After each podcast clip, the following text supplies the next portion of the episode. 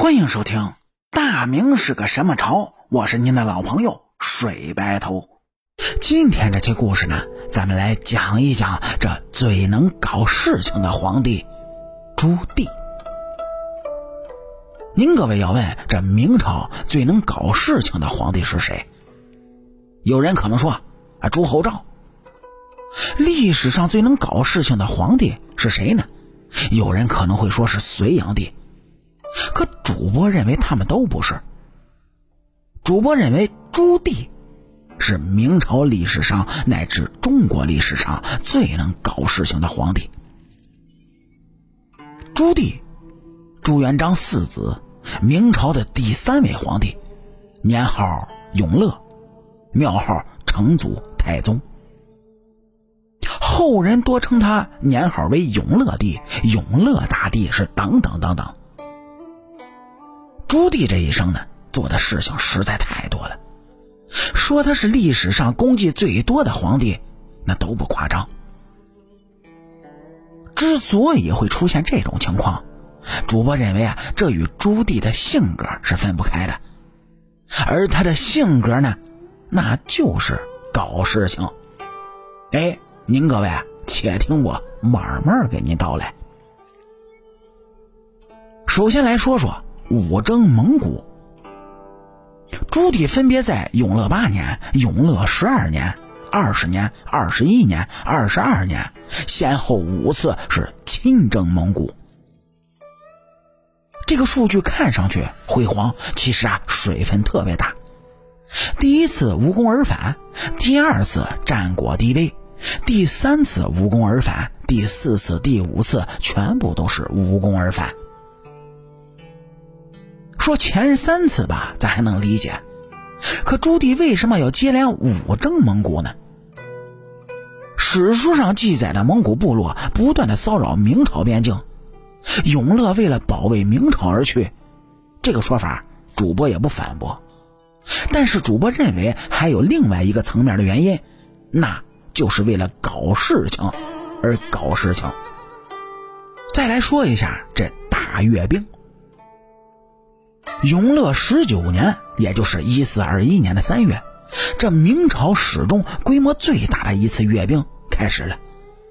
朱棣还特别邀请了周边数十个国家的领导人前来参观。明朝军队以三大营为基础，从北京、广西、云南、四川等地是陆续调兵达十万以上。一般在什么情况下选择阅兵呢？国庆、建军节等等这种特殊的日子，对吧？朱棣这次阅兵到底是为了什么呢？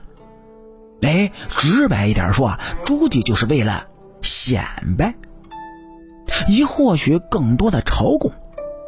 朱棣这个做法像不像是在搞事情呢？那么接着说说郑和下西洋。郑和下西洋的目的是什么？有人说是为了找建文帝，有人说呢是为了弘扬大明的国威。哎，主播比较赞成后者，原因很简单，朱棣时期啊，郑和先后六次下西洋，前两次还能理解，哎，为了找建文帝，那么接连六次都是为了寻找建文帝，这就有点说不过去了吧。而朱棣派郑和六次下西洋，可不是为了疏通中外的贸易，原因很简单，是上与祖训违背，下无任何的记载。其实说白了，郑和下西洋和大阅兵目的类似，都是朱棣获取海外的朝贡以及显摆明朝的实力。获取海外朝贡，呃，显摆明朝的实力，这像不像是在搞事情呢？再来说一下南征安南。朱元璋建立明朝之后，安南表示臣服于明朝，朱元璋同意了，并规定由陈氏家族世袭王位。到了朱棣时期，安南出现了弑君篡位的情况，后来陈氏的后人跑到朱棣面前诉苦，请求朱棣帮忙他恢复陈氏。朱棣当即让安南的现任国君到朱棣面前对峙，而胡适却说皇位是由陈氏禅让给他的。朱棣呢很生气，觉得胡适欺骗了他，当即下令攻打安南，帮助陈氏恢复皇位。最终啊，安南被明朝所灭，并且、啊、并入了明朝的领土。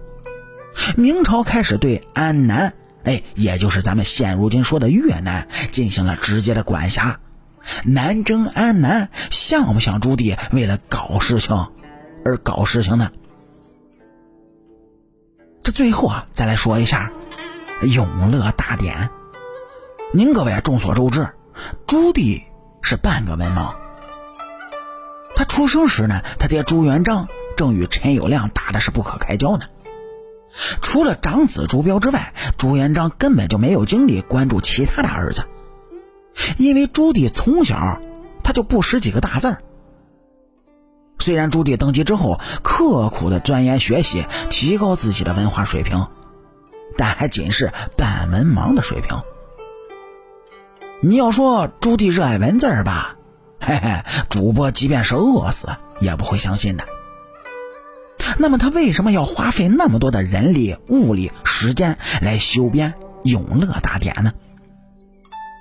除了他为了搞事情，还能怎么说呢？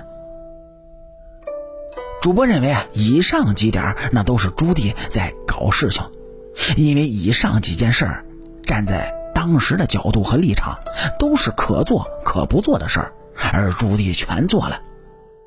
而对于搞事情这三个字，哼哼，主播从来不认为是个贬义词儿。当然了，不管朱棣是不是在搞事情，这些成就都可以用伟大来形容，至少朱棣做的都特别的成功。而搞事情这种性格非常适合年轻人，不是吗？如果每个年轻人都想着老吃稳重、循规蹈矩，那么就失去了活力。您各位说是不是这个理儿呢？好了，感谢您各位在收听故事的同时呢，能够帮主播点赞、评论、转发和订阅。我是您的老朋友水白头。大明是个什么朝？下期咱们接着聊。